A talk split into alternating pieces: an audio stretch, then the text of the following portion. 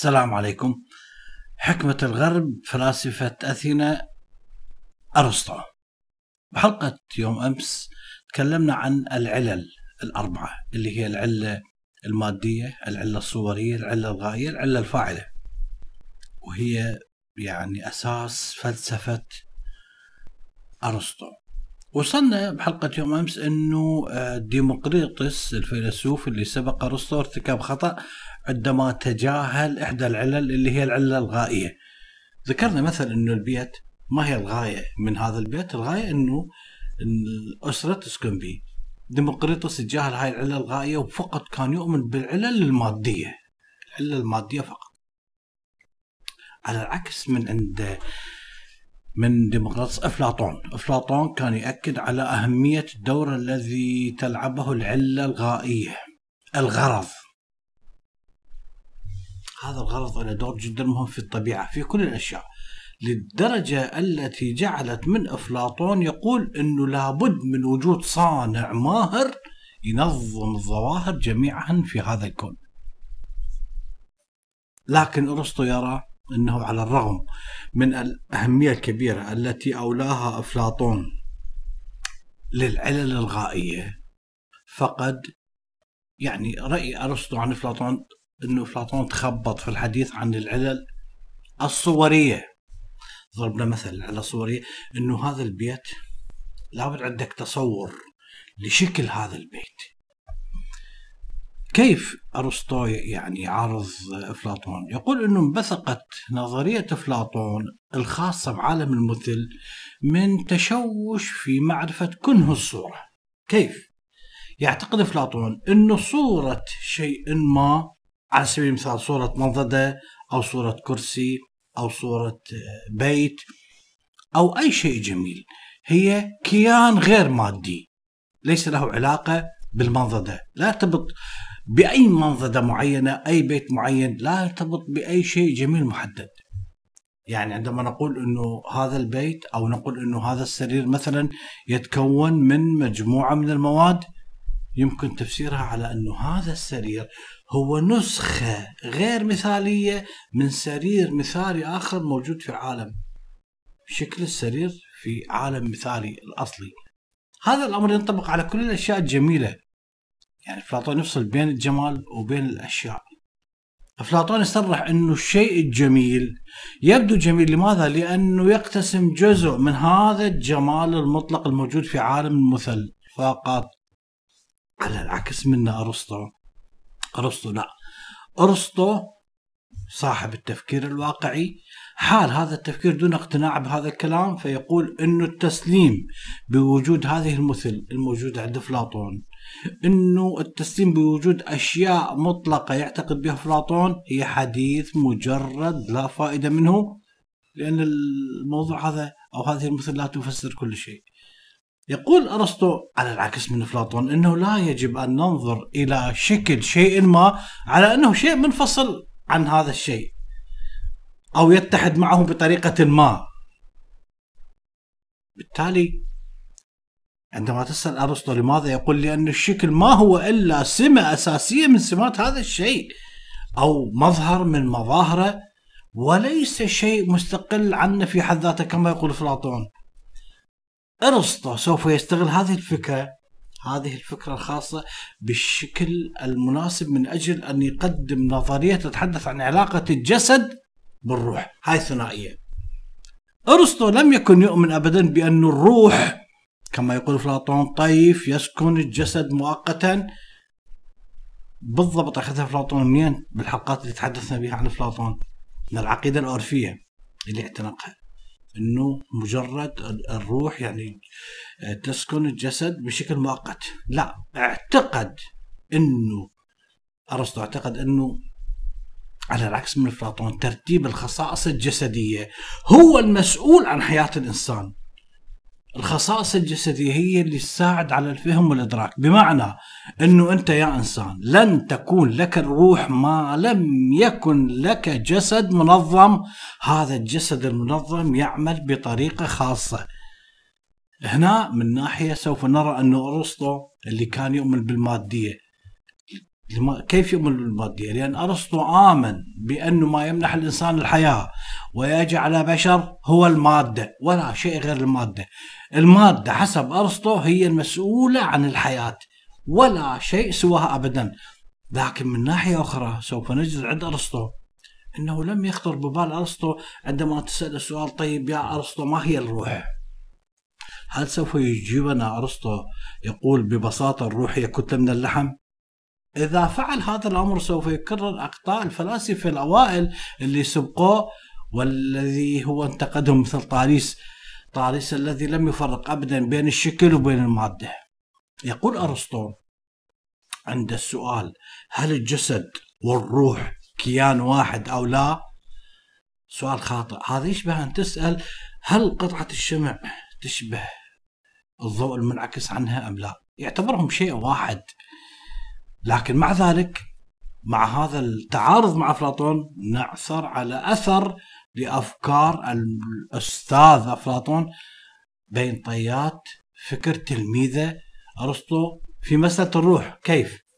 أفلاطون كان يظن أن الناس بأكملهم يحملون في داخلهم قبس إلهي. هذا القبس الإلهي وجد في داخلهم قبل أن يولدوا وسيبقى حتى بعد أن يموتوا. يرتبط هذا القبس اللي نسميه الروح.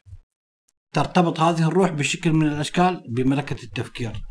ملكة التفكير اللي تتحكم في سير الكون بأكمله تتحكم في حياة الإنسان السعيد اللي تكلمنا عنها صاحب الفضيلة في الفلسفة الأفلاطونية.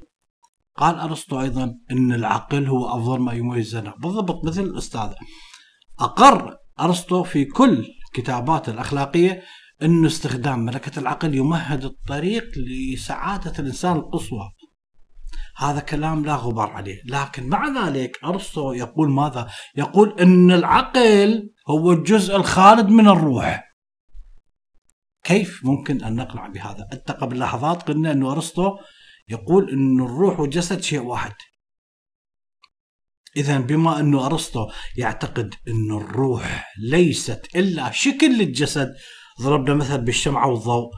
هذا يقتضي القول أن الروح لم تكن موجودة قبل الجسد ولن توجد بعد أن يموت الإنسان.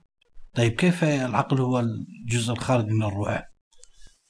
بمعنى حسب فلسفة أرسطو أن الروح لابد أن تفنى بفناء الجسد. تماما كما أن الشمعة تنطفئ عندما ينتهي تنتهي يعني ضوء الشمعة سوف ينطفئ عندما تنتهي الشمعة جسد الشمعة لنقل. بالتالي خلود العقل مهما بلغ لا يمكن بأي حال من الأحوال أن يفضي إلى خلود الشخص. لذلك نحن نعرف على وجه اليقين أن السبب الذي دفع أرسطو إلى الاعتقاد بخلود العقل هو لربما أو بشكل كبير لنعتقد أنه تأثر بأستاذ أفلاطون لا يمكن أن نفسر ذلك إلا بالقول أنه أفكار أفلاطونية بقيت منغرسة في عقل أرسطو. طبعا ليست فقط هذه بل هناك نقاط كثيرة تظهر فيها أصداء عقيدة أفلاطون على فكر أرسطو. بالتالي رغم رفض أرسطو لفكرة أفلاطون التي تقول أن العالم مقسم إلى عالمين أحدهما عالم دنيوي هو هذا العالم اللي نعيش به اللي تملأ الأشياء المادية اللي تحيط بنا. وقال أفلاطون أن هناك عالم آخر ليس عالم آخر وأن هناك عالم علوي هذا العالم العلوي اللي هو موجود به المثل المجردة. وهذه في العالم الدنيوي هو انعكاس لما موجود في عالم المثل. لا نزال نرى في أفكار أرسطو انعكاس لهذه الفكرة الافلاطونيه القديمة رغم انه يعارضها، كيف؟ سماء أرسطو تظهر وكأنها أثر من سماء عالم المثل الإفلاطوني الذي لا نستطيع أن نراه. عندما يتحدث أرسطو عن الاهتمام الأسمى بالأمور السماوية التي هي موضوع الفلسفة العليا. مجرد أن تقرأ هذه الأفكار سوف تعتقد إنه يتحدث عن علم الفلك عندما يتحدث عن النجوم والسماوات وكذا. لكنها عندما تتوغل فيها أكثر سوف تجد أنه كلام أرسطو وكأنه ترديد لنغمات لترانيم أفلاطون. هذه الترانيم التي يمدح فيها أفلاطون أو يتحدث عن عالم المثالي والتي يؤمن بها تلامذته وأرسطو لم يكن يؤمن بها. يعني على سبيل المثال حتى عندما تأتي إلى الكتب المعاصرة التي تتحدث عن علم الفلك اليوم حتى عن الضجيج الذي أحدثه آه، جيمس ويب الذي اكتشف سماوات ونجوم ومجرات لا نهائية. تتحدث لك عن أجرام سماوية بعيدة جدا. دائما هؤلاء الكتاب اللي يتحدثون بال... عن الفضاء عن علم الفلك دائما تأخذهم الهيبة والخشوع أمام عظمة هذا الكون اللامتناهي وهذه المجرات البعيدة التي لا يوجد لها حد وتقاس بالسنين الضوئية. هذه العظمة يقارنوها بما يحيط بنا من حياة متواضعة.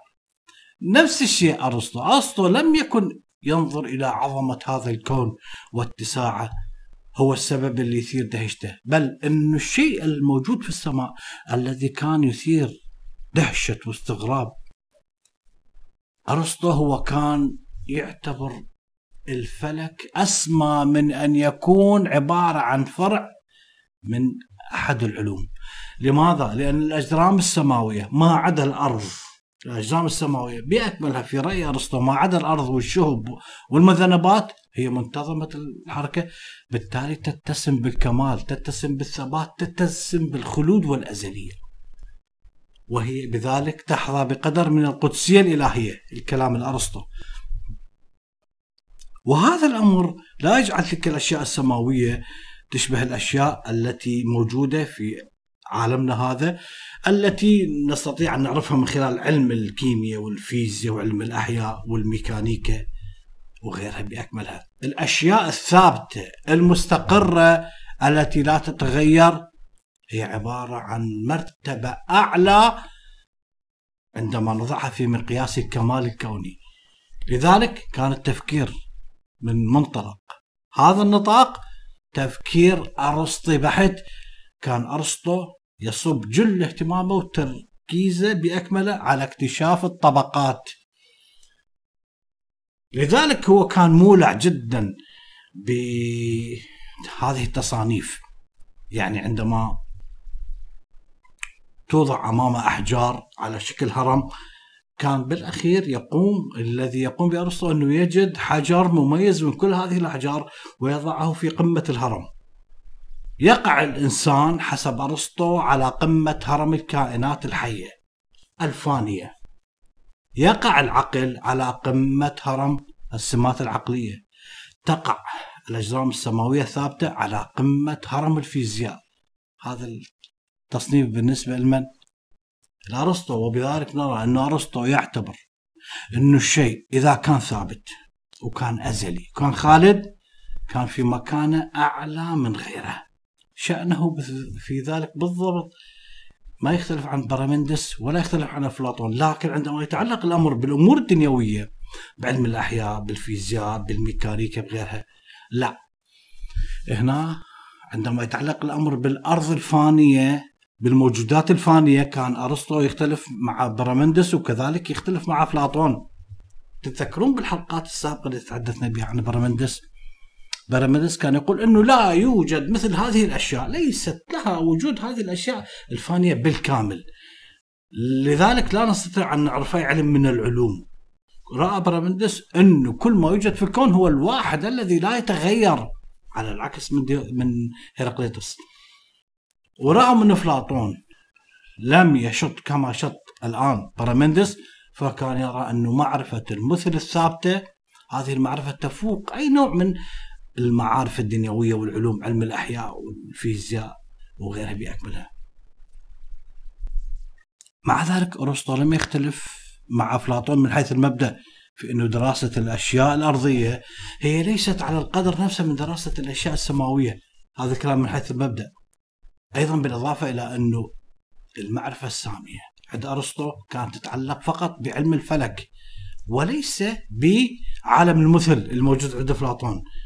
أيضا أرسطو أدرك كذلك إنه رغم إنه معرفة هذه الأشياء الموجودة بعالمنا التي تتغير وكذلك الأشياء التي لا تتغير في السماوات هذه الأشياء التي لا تتغير وازليه تكون صعب معرفتها من الناحية النظرية فقط من الصعب أن نستطيع أن نعرفها بطريقة حتى عملية ابدا. لذلك على الإنسان أن يرضى بمعرفة الأشياء الموجودة في عالم الدنيوي الأشياء اللي تحيط به عن طريق الفيزياء والكيمياء وعلم الأحياء.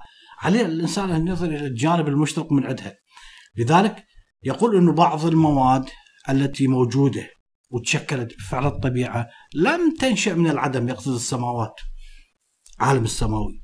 لم تنشأ من العدم ولا تفنى تتمتع بالخلود الأبدي. بينما البعض الآخر لا. تسري عليه قوانين النشوء والفناء.